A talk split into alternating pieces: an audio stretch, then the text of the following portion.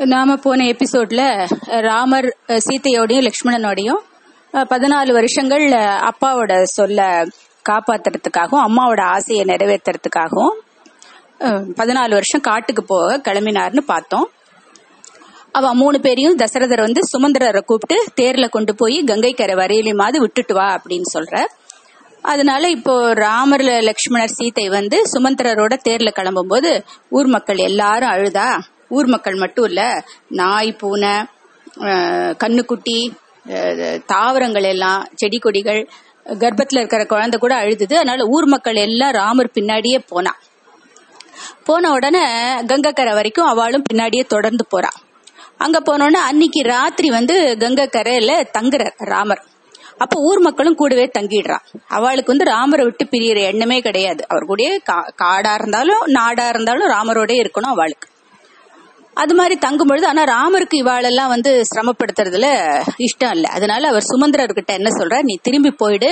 அங்க வந்து அப்பா தனியா இருக்கார். இந்த சமயத்துல பரதனும் இல்ல சத்ருக்கனும் இல்ல நாங்களும் இல்ல. அதனால யாராவது அப்பாக்கு அப்பாக்கு துணைக்கு யாராவது வேணும். அதனால நீங்க திரும்பி போய் அப்பாவை பாத்துக்கோங்க அப்படின்னு சொல்றார். அப்படி சொல்லும் பொழுது இந்த ஊர் மக்கள் வந்து த- தாங்களும் வந்து திரும்பி நாட்டுக்கு போயிட்டோம் நினைச்சுக்கணும் அப்படிங்கறதுக்காக என்ன பண்றா? சுமந்திரர்கிட்ட ராமர் என்ன சொல்றார்? நீ உன்னோட தேரோட கொஞ்ச தூரம் ஊர் நோக்கி போற மாதிரி போயிட்டு அப்புறம் திரும்பி வந்துடும் அப்ப அவ ஊர் மக்கள்லாம் வந்து நம்ம வந்து நாட்டுக்கு திரும்பிட்டோம்னு நினைச்சுட்டு அவளும் நாட்டுக்கு திரும்பிடுவா அப்படின்னு சொல்றார்.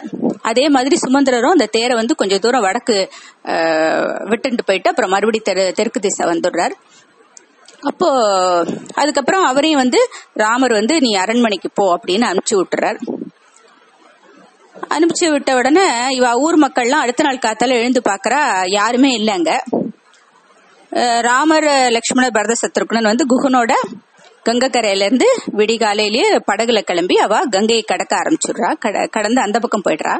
அதனால ஊர் மக்கள் அங்க யாருமே இல்லாததை பார்த்துட்டு அதுவும் இல்லாம அந்த தேர் தடம் வந்து நாட்டை நோக்கி போறதையும் பாக்குறா அதனால ராமர் முதலிவாளை வந்து சுமந்திரர் வந்து எப்படியோ வற்புறுத்தி கூட்டின்னு போயிட்டார் போல் இருக்கு நாட்டுக்கு அப்படின்னு ரொம்ப சந்தோஷத்தோட எல்லாருமா நாட்டுக்கு திரும்புறா மக்கள்லாம். எல்லாரும் திரும்பிடுறா. சுமந்திரரும் வந்து தசரதரை பாக்குறார் பார்த்த உடனே தசரதர் கேக்குறாராம் சுமந்திரர் கிட்ட ராமர் வந்து என்ன சொன்னார் என்னை பத்தி அப்படின்னு கேட்டாராம். அதுக்கு சுமந்திரர் சொல்ற ராமர் உங்களை பத்தி ஒன்னும் சொல்லல. லக்ஷ்மணன் ஏதாவது சொன்னானா? அப்படி. லக்ஷ்மணன் ரொம்ப கோவப்பட்டார் உங்ககிட்ட. எனக்கு தசரதர் வந்து அப்பாவே இல்லை அப்படின்னு சொல்றார் அப்படின்னு சொன்ன உடனே சந்த தசரதர் ரொம்ப சந்தோஷப்பட்டாராம். ஆஹா இப்பதான் நம்ம செஞ்ச தப்புக்கு வந்து நல்ல சரியான தண்டனை கிடைச்சிருக்கு நமக்கு. நம்ம பையனே வந்து நம்மளை வெறுத்து ஒதுக்குறது தான் நமக்கு சரியான தண்டனை அப்படின்னு சந்தோஷப்பட்டாராம் தசரதர். அதுக்கப்புறம் சீதை ஏதாவது சொன்னாலான்னு கேட்க சீதை எதுவும் சொல்லலைன்னு சுமந்திரர் சொல்லிடுறார். அதுக்கப்புறம் சுமந்திரர் ரொம்ப வருத்தப்படுறார் தசரதரோட நிலைமையை நினைச்சு. ஏன்னா அவ்வளவு ஒரு வீரமும் பராக்கிரமும் பொருந்தியவராம் தசரதர். அவர் வந்து இப்படி ஒண்ணுமே இல்லாம அந்த வேற இருந்த மரம்னு சொல்லுவாளே அந்த மாதிரி விழுந்து கிடக்கிறத பார்க்க அவருக்கு மனசே தாங்கல. ஆஹா நம்ம நிலைமை இந்த நம்முடைய நாட்டுடைய நிலைமை நம்ம ராஜாவுடைய நிலைமை இப்படி ஆகணும் அப்படின்னு ரொம்ப வருத்தப்படுறார். இங்க வந்து தச ராமர் சீதை லட்சுமணர் குகன் வந்து அந்த சிங்கிபேரபுரம் அப்படிங்கிற ஊருடைய தலைவன் வேடுவ தலைவன் குகன். அவர் வந்து அந்த அந்த கங்கை கரைக்கு அவர் தான் வந்து ராஜா. இந்த கங்கை கரையில இருக்கிற ஏராளமான படகுகள் அவருக்கு தான் சொந்தம். கங்கையில இந்த பக்கத்துல இருந்து அந்த பக்கத்துக்கு அழைச்சிட்டு போய் விடுறது அவளுடைய வேலை. அவருக்கு வந்து ரொம்ப நாள் அவர் ராமரை பத்தி கேள்விப்பட்டு குகனுக்கு ரொம்ப சந்தோஷமா ராமரை பார்த்தது. அவருடைய பெருமையும் புகழையும் அவர் ரொம்ப வருஷமா கேட்டுன்னு இருக்கார் அதனால எப்படியாவது தன்னோட வாழ்நாள்ல ஒரு முறை ராமரை பார்த்துடணும்னு அவருக்கு ரொம்ப ஆசை. ஆனா நம்மளுடைய நிலைமையில நம்ம எப்படி போய் அந்த நாட்டுடைய ராஜா இளவரசர் அவர் எப்படி பாக்குறது அப்படின்னு குகனை ரொம்ப நாள் ஆசைப்பட்டுட்டு இருந்ததுனால இப்ப தானாவே வந்து தனக்கு வந்து ராமர் காட்சி கொடுத்திருக்கிறது அவருக்கு ரொம்ப சந்தோஷமா இருக்கு இப்போ. அதனால அவரு என்ன பண்றாரு ராமர்கிட்ட ரொம்ப தன்னோட சந்தோஷத்தையும் தன்னுடைய பக்தியும் அவர்கிட்ட தெரிவிச்சுக்கிறார். ரொம்ப சந்தோஷம் உங்களை பார்த்தது. ஆனா இப்படி வந்து உங்களை வந்து இந்த நிலைமையில பாக்குறது எனக்கு ரொம்ப வருத்தமா இருக்கு அப்படின்னு ரொம்ப வ- அழறாராம் அவர். குகன் அழறார். அப்ப ராமர் அவரை சமாதானப்படுத்தி இதுல ஒண்ணும் இல்ல. அதாவது வந்து அந்த காலத்துல எதாவது நடக்கணுமோ அதுபடிதான் நடக்கிறது. அப்பாவுடைய ஆசையை நிறைவேற்றுறதுல எனக்கு சந்தோஷம்தான் அப்படின்னு ராமர் வந்து அவரை சமாதானப்படுத்துறார். அப்போ குகனை வந்து கட்டிக்கிறான் ராமர். உன்னோட நின்னோடும் ஐவரானோன்னு நீ எனக்கு ஒரு சகோதரன் தான் அப்படின்னு கட்டிக்கிறார். அதுக்கப்புறம் குகன் வந்து ராமலட்சுமண ராமலக்ஷ்மண சீதையை வந்து அக்கறையில சேர்த்துட்டு சேர்த்துடுறார். அப்போ அங்க வந்து ராமர் வந்து பரத்வாஜ ஆசிரம் போறாருங்க ஃபர்ஸ்ட் பாரத்வாஜ ஆசிரமம் போகும்பொழுது அந்த பாரத்வாஜ மகரிஷியுடைய ஆசிரமத்துல அன்னைக்கு உணவு எடுத்துக்கிறார் அவர். அதுக்கு முந்தைய அவர் எங்கேயுமே சாப்பிடவே இல்லையா ராமர். ஏன்னா அவருக்கு ரொம்ப ஆச்சாரமானவர் ராமர். அதனால வெளியில எல்லாம் சாப்பிட்றதுக்கு அவருக்கு விருப்பம் இல்லை அப்போ இங்க வந்து பாரத்வாஜ ஆசிரமத்துக்கு வந்து தான் முத முதல்ல அவர் சாப்பாடு எடுத்துக்கிறாரு. அதுக்கப்புறம் அன்னைக்கு இரவு அங்கேயே தங்குறாங்க எல்லாரும். அடுத்த நாள் காத்தால பரத்வாஜ ரிஷி சொல்றாரு இது மாதிரி இங்க பக்கத்துல சித்திரக்கூடம்னு ஒரு இடம் இருக்கு. அது வந்து நீங்க அங்க முனிவர்கள்லாம் ரொம்ப அதிகம். அந்த இடம் வந்து நீங்க தங்கறதுக்கு ரொம்ப பொருத்தமானதா இருக்கும். அதனால நீங்க அங்க போய் தங்குங்கோ. அப்படின்னு பாரத்வாஜர் சொல்ல இவா மூணு பேரும் சித்திரக்கூடத்தை நோக்கி போறா. சித்திரக்கூடத்துல லக்ஷ்மணர் வந்து நிமிஷமா ஒரு நல்ல அழகான பர்ணசாலை அமைச்சு கொடுத்துட்டாராம் ராமருக்கு. அவர் முதல்லயே கிளம்பும் போதே சொன்னார் இல்லையா நீங்க என்ன கூட்டின்னு போனா ராத்திரியிலயும் உங்களுக்கு உதவியா இருப்பேன் பகல்லயும் உங்களை உதவிய உதவியா இருப்பேன் உங்களுக்கு சேவை பண்றதுதான் என்னுடைய வாழ்க்கையினுடைய லட்சியமும் சொன்னார் இல்லையா? அதே மாதிரி இப்போ நிமிஷமா வந்து ஒரு அற்புதமான பர்ணசாலை அமைச்சு கொடுத்துட்டாராம். ராமர் ரொம்ப சந்தோஷப்பட்டாராம். இந்த மாதிரி ஒரு சகோதரன் அடையறதுக்கு நான் எவ்வளவு கொடுத்து வச்சிருக்கணும் அப்படின்னு. ராமாயணமே கதையா இருந்ததுன்னா கூட அதோட முக்கிய நோக்கமே யார் யார் எப்படி எப்படி இருக்கணும் அப்படிங்கிறது தான் அதாவது குழந்தைகள் வந்து அப்பா அம்மாவுடைய வார்த்தை எப்படி வந்து மதித்து நடக்கணும். சகோதரர்கள் ஒருத்தருக்கு ஒருத்தர் எவ்வளோ பிரியமாக இருக்கணும். அண்ணா தம்பிகிட்டையும் தம்பி அண்ணா கிட்டயும் எவ்வளோ பிரியமாக இருக்கணும். அப்புறம் கணவன் மனைவிக்குள்ள ஒற்றுமை எப்படி இருக்கணும். இந்த மாதிரி நிறைய தர்மங்கள். ஒரு மனுஷன் வந்து இந்த உலகத்துல என்ன தர்மங்களை பின்பற்றணும். ஒரு மனுஷனா பிறந்தவன் இந்த உலகத்துல என்னென்ன தர்மங்களை பின்பற்றணும். இதெல்லாம் வந்து இதுக்கு எல்லாருமே எடுத்துக்காட்டு. ராமர் வந்து முதன்மையான எடுத்துக்காட்டா இருந்தாலும் மத்த எல்லாருமே வந்து இத அந்தந்த தர்மங்களை அவாவாளுக்கு உண்டான தர்மங்களை கரெக்டா செய்யறான். அதனால ராமாயணத்தினுடைய மே- நோக்கமே என்னன்னா நம்ம வந்து ஒரு மனுஷனா பிறந்த உலகத்துல எப்படி வாழணும்னு காட்டுறது தான் அது. அதனுடைய கதை பகுதி இருக்கு. அதை வந்து நம்ம வெறும் கேட்டுட்டு போகாம முக்கியமான தர்மங்களை சொல்றது தான் வந்து ராமாயணம். அதுக்கு தான் வந்து ராமர் வந்து இந்த உலகத்துல பிறந்ததே வந்து இந்த தர்மங்களை காமிக்கிறதுக்காக தான் அதனால இப்ப வந்து இந்த சகோதரர்களுக்கு உண்டான அதாவது தம்பி வந்து அண்ணாக்கு எப்படி சுশ্ரூஷணை பண்ணணும் அப்படிங்கிறதுக்கு ஒரு எடுத்துக்காட்டு லக்ஷ்மணன். நிமிஷமா ரெடி பண்ணி கொடுத்துட்டாராம் பர்ணசாலை. அன்னைக்கு ராத்திரி அவ அங்க தங்குறா. அந்த பர்ணசாலையில த- தங்குறா. லக்ஷ்மணன் வந்து அந்த பதினாலு வருஷங்களும் தூங்காம இருந்து அண்ணாவையும் மன்னியும் காவல் காத்தார் அப்படின்னு ஒரு கதை இருக்கு. அது எந்த அளவுக்கு நிஜம்னு தெரியாது. ஏன்னா பதினாலு வருஷங்கள் ஒரு மனுஷனால தூங்காம இருக்க முடியாது. ஆனா ஒரு ஆபத்து நெருங்காம அவளை காப்பாத்தினார். ஒரு சின்ன சத்தம் கேட்டா கூட அப்பப்போ முழிச்சு முழிச்சு பார்த்து பாரோம். ஏதாவது ஆபத்து வந்துருமோ அண்ணாக்கு ஏதாவது ஆபத்து வந்துருமோ மன்னிக்கு ஏதாவது ஆபத்து வந்துருமோன்னு அப்படியே முழிச்சு முழிச்சு பார்த்து பாரோம். தூங்கி தூங்கினாலும் கூட நல்ல தூக்கம் கிடையாது. எப்பவுமே அவளை பத்தின சிந்தனையோடயே இருக்கார். பகல்லையும் அதே மாதிரி ராத்திரிலயும் அதே மாதிரி. அப்போ இந்த மாதிரி அதாவது என்னன்னாக்கா ந- நமக்கு அது ஒரு எடுத்துக்காட்டு. மனுஷாளுக்கு வந்து பகவானை பத்தின சிந்தனை எப்பவுமே இருந்துட்டு இருக்கணும் பகவானை பத்தின சிந்தனையை விட ஒசந்தது பாகவதர்களை பத்தின சிந்தனை. பகவானை பத்தின சிந்தனை எப்பவுமே இருந்துட்டு இருக்குங்கிறது காட்டுறது வந்து லக்ஷ்மணனுடைய அவதார நோக்கம். அண்ணா ராமர் தான் பகவான் தானே சாட்சாத் விஷ்ணு தானே அவரை பத்தியே நினைச்சிட்டு இருக்காரு முதல்ல இருந்து கடைசி வரைக்கும் அவருக்கு வேற சிந்தனையே இல்ல. தன்னுடைய அண்ணாவை பத்தின சிந்தனை தான். அதாவது பகவானை பத்தின சிந்தனை தான். பாகவதோத்தமர்களை பத்தி ப- பத்தின சிந்தனையே எப்போ வச்சுட்டு இருக்கிறது அதோட விசேஷம்னு காட்டுறதுக்கு ரா- பரதனும் சத்ருகுணனும். சத்ருகுணனுக்கு ராமாயணத்துல பெரிய ரோல் ஒன்றும் கிடையாது. அவருடைய முக்கியமான இது வந்து பரதன் தான். எப்பவுமே அவருக்கு எல்லாமே பரதன் தான். பரதன் பரதன் கூடவே இருப்பார். பரதன் என்ன சொன்னாலும் செய்வார். பரதனுக்காகவே வாழ்ந்தவர் சத்ருக்னன். அது பாகவதோ பாகவதோத்தமர்களுக்காக வாழறது. அதனால ஒன்னா பகவானுக்காக வாழணும் இல்ல பாகவதோத்தமர்களுக்காக வாழணும் அப்படிங்கிற ஒரு முக்கியமான விஷயத்த சொல்றது ராமாயணம். அப்படி ராம ராமரை வந்து லக்ஷ்மணன் காவல் காத்துட்டு இருக்க ராத்திரி முழுக்க. இங்க வந்து சுமந்திரர் திரும்பி வந்து தசரதனை பார்த்து ரொம்ப வருத்தப்படுறார் இல்லையா? அப்போ தசரதர் அதுக்கப்புறமா கௌசல்யாட்ட போறாராம். போய் ரொம்ப வருத்தப்பட்டாராம். இது மாதிரி நீ எனது மூத்த பட்ட மகிழ்ச்சியா இருந்தாலும் நான் உன்னை வந்து அலட்சியம் பண்ணி எப்பவுமே கைகேயே சதா சிந்தனையில இருந்ததுக்கு எனக்கு சரியான தண்டனை கிடைச்சிடுத்து அவ மூலமாவே நான் வந்து என்னுடைய உயிரையே நான் இழக்கும்படியான நிலைமை வந்துரும்னு நினைக்கிறேன். அதாவது அப்படின்னு சொன்னோன்னு கௌசல்யா ரொம்ப பதறி போறாளாம். என்னாச்சு என்ன? அதெல்லாம் ஒன்றும் ஆகாது. நம்ம குழந்தை சீக்கிரமா பதினாலு வருஷம் வனவாசத்தை முடிச்சுட்டு வந்துருவான். அதுக்கப்புறம் நம்ம எல்லாம் ரா- ப- ரா- ராஜ்ய பட்டாபிஷேகம் பண்ணி வச்சு நம்ம எல்லாம் சௌக்கியமா இருப்போம். அதெல்லாம் நம்ம நீங்க தான் ராஜ்ய பட்டாபிஷேகம் பண்ண போறீங்க. ராமருக்கு வருத்தப்படாதீங்கன்னு சமாதானம் சொல்றா. ஆனா தசரதர் சொல்றார் இல்ல அது மாதிரி எல்லாம் நடக்கிறதுக்கு வாய்ப்புகள் ரொம்ப வாய்ப்புகளே இல்ல. அநேகமா வந்து ராமன் ராமன் தான் என்னோட உயிரே. ராமன் போனவனுடைய என்னுடைய உயிர் போயிடுத்து முக்கால்வாசி போயிடுத்து ஏதோ கொஞ்சம் மிச்சம் இருக்கு இல்லையா? அதுவும் போயிடும் கூடிய சீக்கிரத்துல. அதுக்கு எனக்கு ஒரு சாபமும் இருக்கு அப்படின்னு தன்னுடைய முந்தின சாபம் ஒண்ணு சொல்றாராம் இப்ப தசரதர் கௌசல்யிட்ட அதாவது அவர் சின்ன வயசுல ஒரு தடவை தசரதர் வந்து காட்டுக்கு வேட்டையாட போகும்பொழுது அந்த ஏதோ ஒரு தண்ணியில ஏதோ தண்ணி கிட்ட ஏதோ ஒரு குளத்தங்கர்கிட்ட ஏதோ ஒரு சலசலன்னு சத்தம் வரத பார்த்து ஏதோ மானோ ஏதோ ஒரு மிருகமோ வந்து தண்ணி கொடுக்க வந்திருக்கு அப்படின்னு நினைச்சிட்டு இந்த சப்த வேதிங்கிற ஒரு பானத்தை அந்த அதாவது அந்த பானம் வந்து அந்த சத்தம் அந்த திசையை நோக்கி போய் அந்த மிருகத்தை கொண்டுடும் அந்த மாதிரியான ஒரு பானத்தை வந்து த- தசரதர் விடுறார். ஆனா அது வந்து இவர் நினைச்ச மாதிரி அது வந்து மான் இல்ல மானோ மத்த மிருகமோ இல்ல. அது வந்து சரவணகுமரன்கிற ஒரு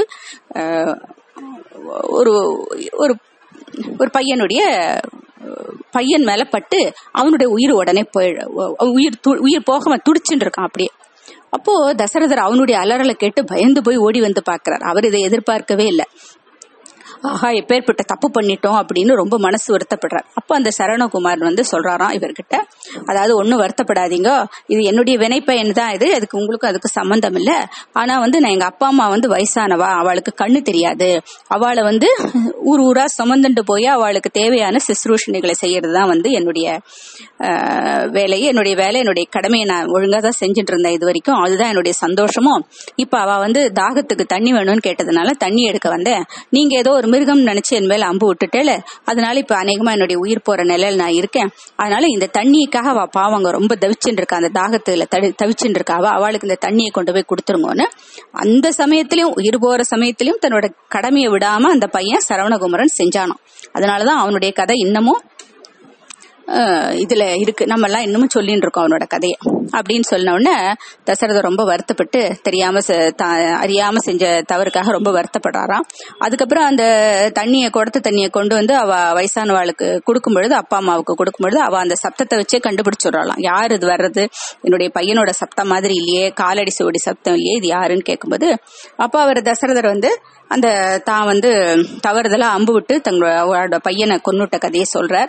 உடனே அவ ரொம்ப அப்படியே துடிச்சு போறாளாம். அந்த பையன் இல்லைன்னா எங்களுக்கு உலகமே இல்ல. எங்களுக்கு கண்ணும் தெரியாது. வயசும் ஆயிடுத்து. அந்த பையன் தான் எங்களை காப்பாத்தி ரட்சணை பண்ணிட்டு இருக்கான். இப்படி வயசான காலத்துல எங்களை இப்படி தவிக்கி விட்டுட்டு சரியா கவனிக்காம நீ அந்த பையனை கொன்னுட்டியே. அத அப்படின்னு அவ மனசு ரொம்ப வருத்தப்படுறாளாம். அப்ப அவளுடைய சாபம் தான் வந்து வயசான காலத்துல நீயும் இதே மாதிரி உன்னுடைய புத்திரர்களை பிரிஞ்சு கஷ்டப்படு அப்படிங்கிற அவளுடைய சாபத்தை தான் நான் வந்து இப்ப அனுபவிச்சுட்டு இருக்கேன் அப்படின்னு தசரதர் சொல்றார். அதனால அநேகமா வந்து எனக்கு மரணம் சம்பவிக்கும் அப்படி. ஏன்னா அவளும் வந்து குடி அவளும் வந்து இந்த தங்களுடைய பையன் போயிட்டாங்கிற செய்தி கேட்டு அவ ரெண்டு பேரும் செத்து போயிடுறா உடனே. அதனால அவ சாகும் பொழுதும் அவ மனசு வருத்தப்பட்டு அது மாதிரி சொல்றா. அதனால எனக்கு வந்து அந்த சாபம் பலிக்கக்கூடிய சந்தர்ப்பம் வந்துருத்து அநேகமா நான் இப்ப செத்து போயிடுவேன் அப்படின்னு தசரதர் சொல்றார் தன்னுடைய சாபத்தை பத்தி சொல்றார். அப்போ கௌசல்யா வந்து சமாதானப்படுத்துறா அவரை. அதுக்கப்புறம் வந்து த- தசரதர் வந்து ரொம்ப வருத்தத்தோட இருக்கும் பொழுது கௌசல்யா கூட இருந்து அவரை கவனிச்சுட்டு இருக்கா அப்போ பரதன் வந்து அங்க வந்து கைகே கேகய தேசத்துக்கு பரதனும் செத்துருக்கணும் தாய் மாமா வீட்டுக்கு போயிருக்காவா. இதெல்லாம் நடக்கும் பொழுது அவ அங்க இருக்கா இல்லையா? அவளுக்கு இதை பத்தி எதுவுமே தெரியாது நடந்தது எதுவுமே தெரியாது. ஆனா பரதனுக்கு அப்போ அன்னைக்கு ராத்திரி ஒரு கோரமான ஒரு கனவு வந்துதான். இந்த கனவுல வந்து தசரதர் வந்து ஏதோ தெற்கு திசை நோக்கி இது அதல பாதளத்துல இது சாணியில விழற மாதிரி மண்டையோட தரிச்சிருக்கிற மாதிரி சிகப்பு மலர்கள் எல்லாம் த- தரிச்சுட்டு இருக்கிற மாதிரி தசரதர். அது மாதிரியான ஒரு பயங்கரமான ஒரு கனவு அவருக்கு வருது. உடனே அவன் தூக்கி வாரி போட்டு எழுந்துக்கிறான் பரதர் அவர் தம்பி எழுப்புறான். இது மாதிரி ஒரு அப்பாவுக்கு ஏதோ ஆபத்துன்னு எனக்கு தோன்றது. இது மாதிரி ஒரு பயங்கரமான கோரமான கனவு எனக்கு வந்தது. அதனால நம்ம உடனே திரும்பி போய் அயோத்திக்கு போகணும் அப்படின்னு சொல்றான். உடனே அவ ரெண்டு பேரும் அவசர அவசரமா கிளம்பி அயோத்திக்கு வரா அண்ணாவும் தம்பியும் வரா. வந்தவ கைகையை போய் பாக்குறா நேரம் ஆனா பா- வந்த உடனே அவளுக்கு அந்த வித்தியாசம் தெரியுது. ஊரே வந்து சோகத்துல மூழ்கி இருக்கு எந்த வீட்லயுமே ஒரு ஒரு சந்தோஷம் எப்பவும் இருக்கிற மாதிரியே இல்ல. அயோத்தி அயோத்தியே வந்து ஒரு மாதிரி களையழ்ந்து இருக்கு. அதுவே அவளுக்கு மனசுக்கு ஒரு மாதிரி வருத்தமா இருக்கு. ஏற்கனவே கனவு கண்டே வேற வருத்தமா இருக்கு. இப்ப வந்து இந்த நாட்டுக்குள்ள வந்தாலே நாட்டுடைய நிலைமையே சரியில்லைங்கிறது அவளுக்கு தெரியுது. அதனால அவ ரெண்டு பேரும் பரதன் அவசரமா ஓடி போய் அந் கைகையை பாக்குறான் பார்த்துட்டு அம்மா என்னாச்சு? என்ன? எங்க எனக்கு இது மாதிரி ஒரு பயங்கரமான கனவு வந்தது. அப்பா எப்படி இருக்கார்? என் அண்ணாலாம் எங்க? எல்லாம் கேக்குறான் அவன் வரிசையா.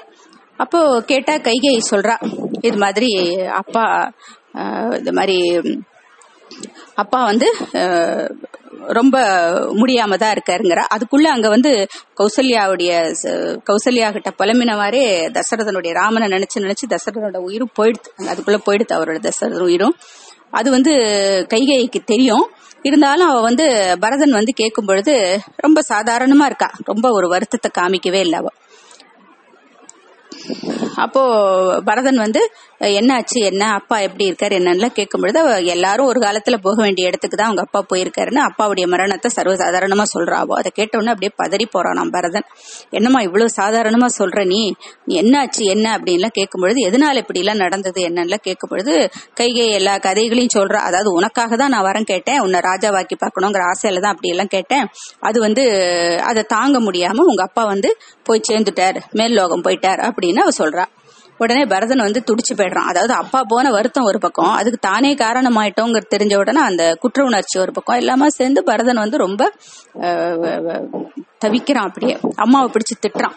நீ என்ன ஒரு தாயா நீ? இப்படி ஒரு இது வந்து உனக்கு ஆசை எப்படி வந்தது? எப்படி வந்து நீ எனக்காக இப்படி ஒரு ஆசைக்கு ஒரு வரத்தை நீ கேட்கலாம்? நான் வந்து உங்ககிட்ட கேட்டேன் நான் என்ன ராஜாவாக்குன்னு அண்ணாவுக்கு தானே நியாயப்படி ராஜாவா இருக்கணும்? அப்படி இருக்கும் பொழுது அவர் தானே மூத்தவர். அப்படி இருக்கும்போது எதுக்காக என்ன நீ அரசனாக்கணும்னு நினைச்ச.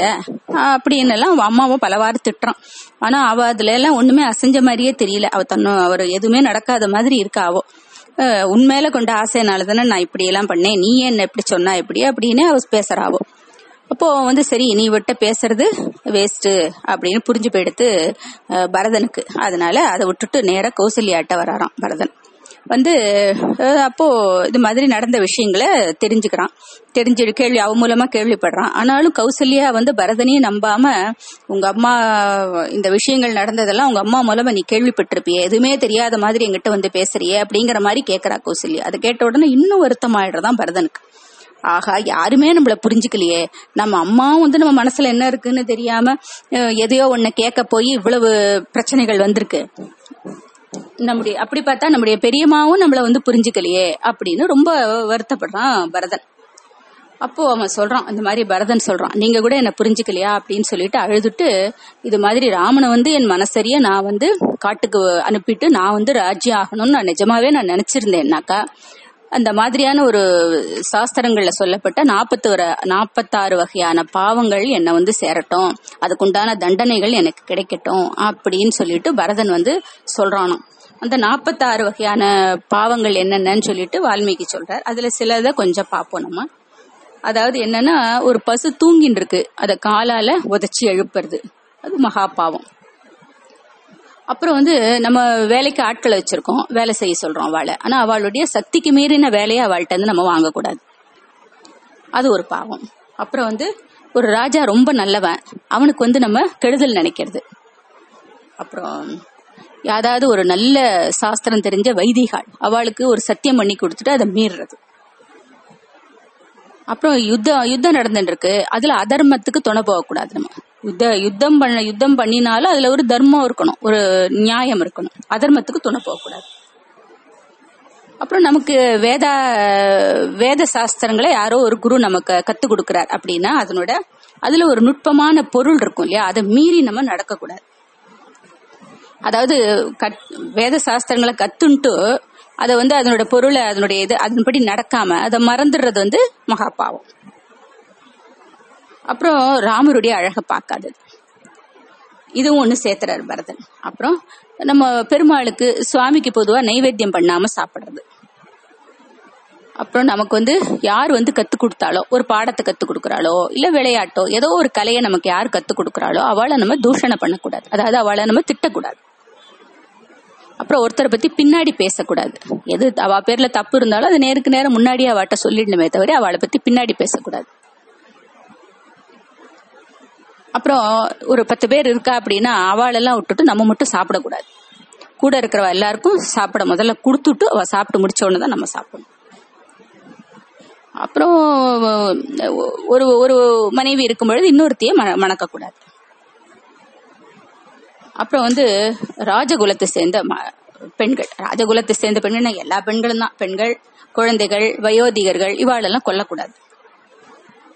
அப்புறம் நம்ம விஷம் விஷம் அப்புறம் மது மாம்சம் எல்லாம் சொல்றா இல்லையா? அது இரும்பு சாமான். இதெல்லாம் வித்து பிழைக்க கூடாது. அப்புறம் போர்க்களத்துல சண்டையில பயந்து ஓடக்கூடாது. அப்புறம் மண்டை ஓட்டை கையில வச்சு பிட்டு பிச்சை எடுக்கிறது. அப்புறம் நல்ல வ- நல்ல வாழ்கிட்ட வழிப்பறி செஞ்சு பணத்தை பிடுங்கிறது. அப்புறம் சாயந்தர வேலை விடிகாத்தால வேலையில தூங்கக்கூடாது. அப்ப விடிகாத்தால தூங்கக்கூடாது அப்படின்னா அதுக்கு முன்னாடியே சூரியன் உதிக்கிறதுக்கு வந்து அந்த பிராத காலம்னு சொல்றோம் இல்லையா? அந்த அந்த காலத்திலேயே நம்ம வந்து எழுந்துடணும் அதே மாதிரி சாயந்தர வேலையில படுத்துக்க கூடாது சாயந்தர வேலைங்கிறது சுவாமிக்கு உண்டானது. இந்த சாயந்தர வேளையில நம்ம வந்து ஒரு கை கால் அலமிண்டு ஒரு விபூதி இட்டுண்டு ஒரு சின்ன ஸ்லோகமோ ஏதோ ஒண்ணு ரொம்ப பெரிய பூஜைகள்லாம் பண்ணணும் இல்ல நிறைய ஸ்லோகங்கள் படிக்கணுங்கிறதுல ஒரே ஒரு சின்ன ஸ்லோகம் சொல்லிட்டு ஒரு சுவாமிக்கு ஒரு நமஸ்காரம் பண்ணணும். அதே மாதிரி காத்தால விடிகாத்தால எவ்வளவு சீக்கிரம் முடியுமோ அவ்வளவு சீக்கிரம் எழுந்து குளிச்சுட்டு ஒரு சுவாமிக்கு ஒரு நே- விபூதி இட்டுண்டு ஒரு சின்னதா ஒரு ஸ்லோகம் சொல்லி சுவாமிக்கு ஒரு நமஸ்காரம் பண்ணணும். எத்தனை வேலை இருந்தாலும் அதுக்கு நடுவில் இந்த செய்யறத நம்ம ஒரு கடமையா வச்சுக்கணும். அப்புறமா இந்த சிரார்த்த காரியங்களை விடாம செய்ய அப்புறம் யாராவது தண்ணி கேட்டா அவளுக்கு கொடுக்க மாட்டேன்னு சொல்றேன். அப்புறம் அந்த தண்ணீர் எல்லாம் வந்து இது பண்றது. அதாவது என்ன சொல்றது? அதுல வந்து விஷப்பொருட்கள் எல்லாம் கலக்கிறது. தண்ணீரை வந்து குடிக்க முடியாம செய்யறது. இது மாதிரி செய்யக்கூடாது. அப்புறம் போய் நீதி நீதி நீதிமன்றத்துல பொய் சாட்சி சொல்றது. அப்புறம் வேற மனைவிகள் எல்லாம் நினைக்க கூடாது மற்றவங்களோட மனைவியை நினைக்கிறது. இது மாதிரியான ஒரு நாற்பத்தாறு வகையான பாவங்களை சொல்றார். பரதன் சொல்லி இந்த மாதிரியான பாவங்களுக்கு என்ன கொடுமையான தண்டனை கிடைக்குமோ அந்த தண்டனை வந்து எனக்கு கிடைக்கட்டும். நான் நிஜமாவே மனசரிய நான் வந்து ராமர் காட்டுக்கு போகணும் நம்ம அரசாட்சி பண்ணணும் அப்படின்னு நினைச்சிருந்தோம்னா எனக்கு அந்த மாதிரியான தண்டனை கிடைக்கட்டும்னு சொல்லி அழுது மயங்கி கீழே விழுந்துடுறேன் உடனே கௌசல்யா ரொம்ப ப- பரிதாபப்பட்டு பாவம்னு தூக்கி எடுத்து அவரை த- தண்ணி தெளிச்சு மயக்கத்தை தெளிவிச்சு எனக்கு தெரியும்பா நீ எவ்வளவு நல்லவன்னு எனக்கு தெரியும். சும்மா தான் நான் கேட்டேன். அதை நீ இவ்வளவு தூரமா எடுத்துட்டு நீ ரொம்ப மனசு வருத்தப்படாத.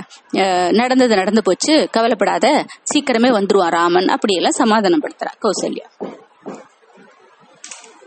இப்போ வந்து இதுக்கப்புறம் வந்து பரத சத்ருப்னால் அப்பாவுக்கு காரியங்கள்லாம் பண்றா. அந்த தசரதற்கு தசரதருக்கு உண்டான காரியங்கள் எல்லாம் பண்ணி முடிச்சுட்டு அதுக்கப்புறம் பரதன் வந்து சொல்றார் இது மாதிரி இனி வந்து திரு- எப்- அண்ணா எங்க இருந்தாலும் அங்க போய் அண்ணாவை பார்த்து அவரை வந்து எப்படியாவது கூட்டின்னு வந்து அயோத்தியோடைய சிம்மாசனத்துல அவரை உட்காத்தி வைக்கணும். அவரை ராஜாவை உட்காத்தி வச்சுட்டு தான் எனக்கு அடுத்த வேலை அப்படின்னு சொல்லிட்டு பரத சத்ருக்னன் வந்து கிளம்புறா.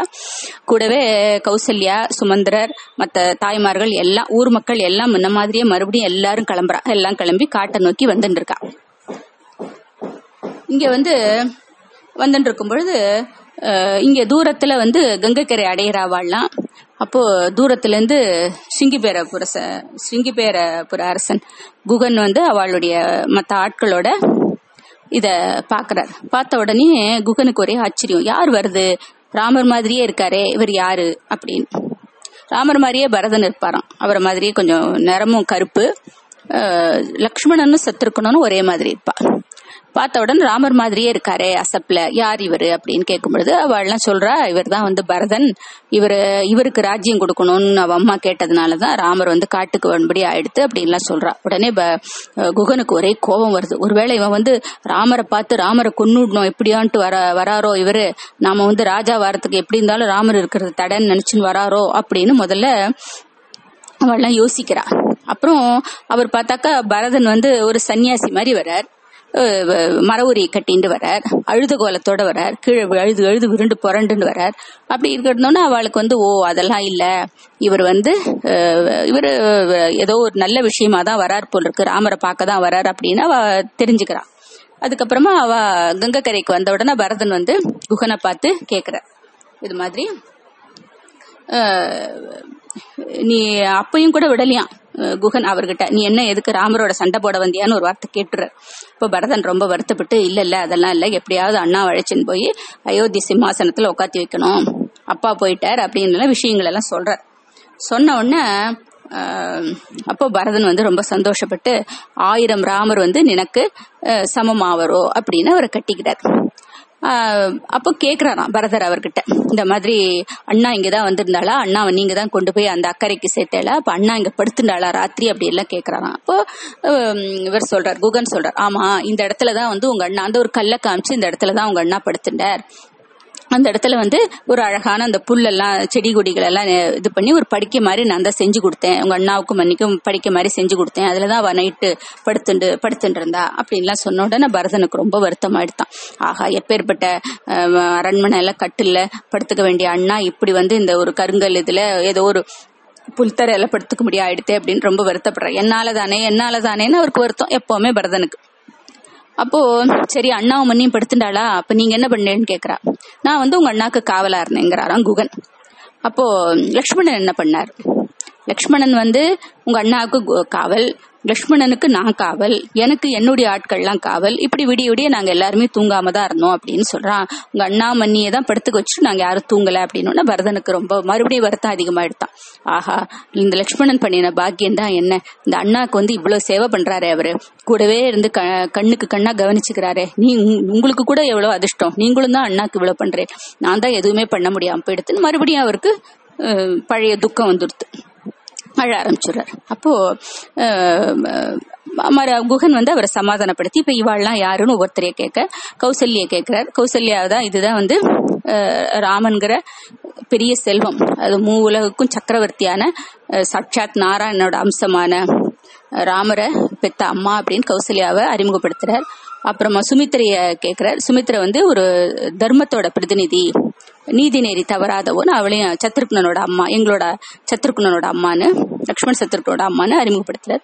அப்புறம் கைகையை கேட்கும் பொழுது இதுதான் என்னுடைய அம்மா அப்படிங்கிறார். இதுக்கு மேல சொல்றதுக்கு ஒண்ணும் இல்லை அப்படிங்கிற மாதிரி. அதுக்கப்புறமா வந்து பாரதன் வந்து சரி ராமரை பாக்குறதுக்கு முன்னாடி நிறைய தர்மங்கள் செய்யணும் அப்படின்னு சொல்லிட்டு நிறைய தர்மங்கள்லாம் பண்ணாராம். அதுக்கப்புறமா இதுக்கு நடுவுல அந்த சத்ருக்னன் வந்து அங்க அயோத்தியில இருக்கும் பொழுதே எங்கேருந்தோ பிடிச்சி கூனியை பிடிச்சி அழிச்சு இழுத்துன்னு வரார் கூனி வந்து ரொம்ப சந்தோஷமா இருக்கலாம் ஏகப்பட்ட நகைகள் எல்லாம் மாட்டிக்கிண்டு நாளைக்கு வந்து பரதனுக்கு பட்டாபிஷேகம் ஆக அப்படின்னு.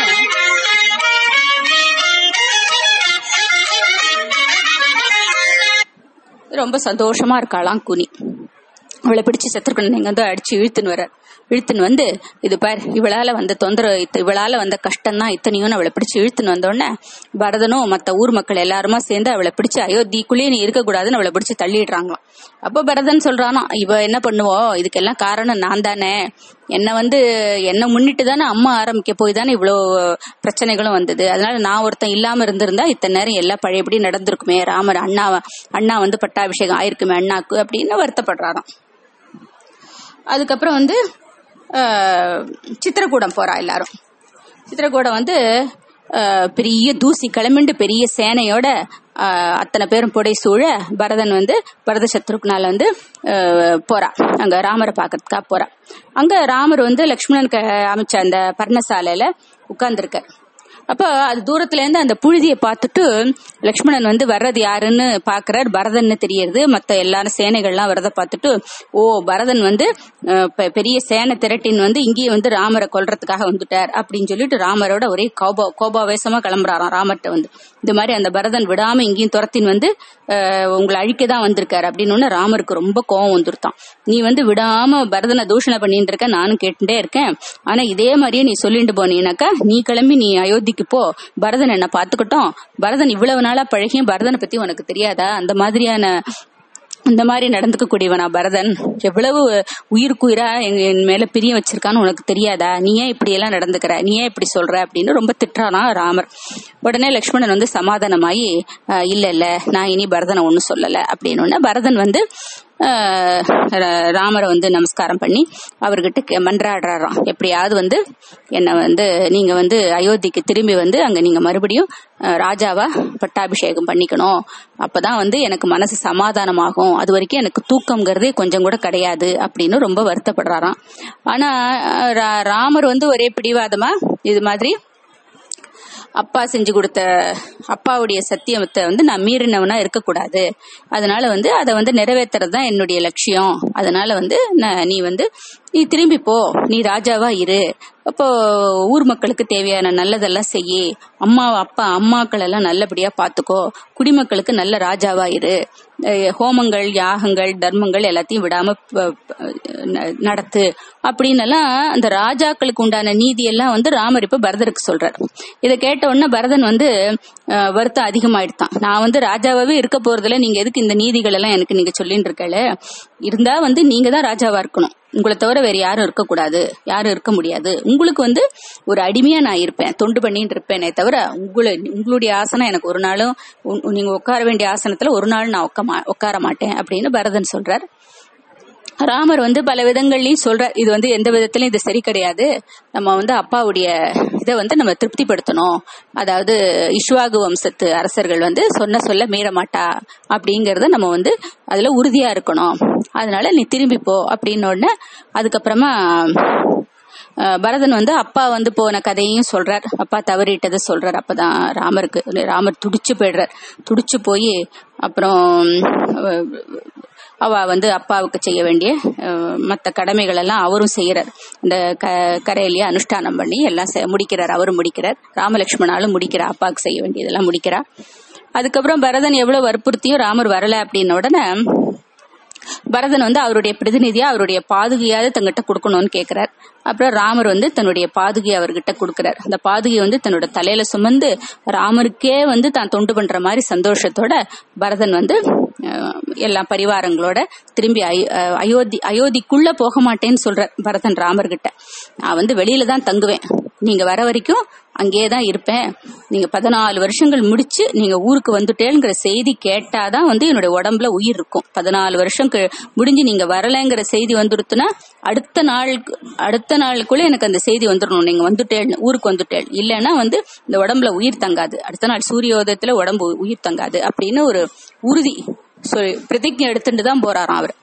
பதினாலு வருஷங்கள் முடிஞ்ச உடனே நீங்க உடனே அயோத்திக்கு வந்து நீங்க வந்துடணும் நீங்க வரலைன்னா வந்து உங்களோட வரவை எதிர்பார்த்துட்டு உங்களோட பாதுகையே வந்து உங்களுடைய உருவமா நினைச்சு நான் வந்து பூஜை பண்ணிட்டு நான் வந்து ராஜ்யத்தை பேருக்கு ஆண்டுட்டு இருப்பேன். அதாவது உங்க பாதுகை தான் ஆள்றது. நான் வந்து கூட பேருக்கு இருப்பேன் நான் அவ்வளவுதான். அதனால வந்து பதினாலு வருஷங்கள் முடிஞ்ச உடனே நீங்க உடனடியா நீங்க திரும்பி வந்துட்டேங்கிற செய்தி என்னோட காலில் விழணும். இல்லைன்னா வந்து என்னோட உடம்புல உயிர் தங்காது அப்படின்னு சொல்லிட்டு நான் என்னோட உட- உயிரை விட்டுடுவேன் அப்படின்னு சொல்லிட்டு சபதம் பண்ணிட்டு அவர் வந்து அந்த அண்ணாவோட பாதுகையத்தினோட த- தலையில சுமந்துட்டு அயோத்திக்கு திரும்புறார். இதோட இன்னைக்கு முடிச்சுப்போம். அப்புறம் பார்க்கலாம்.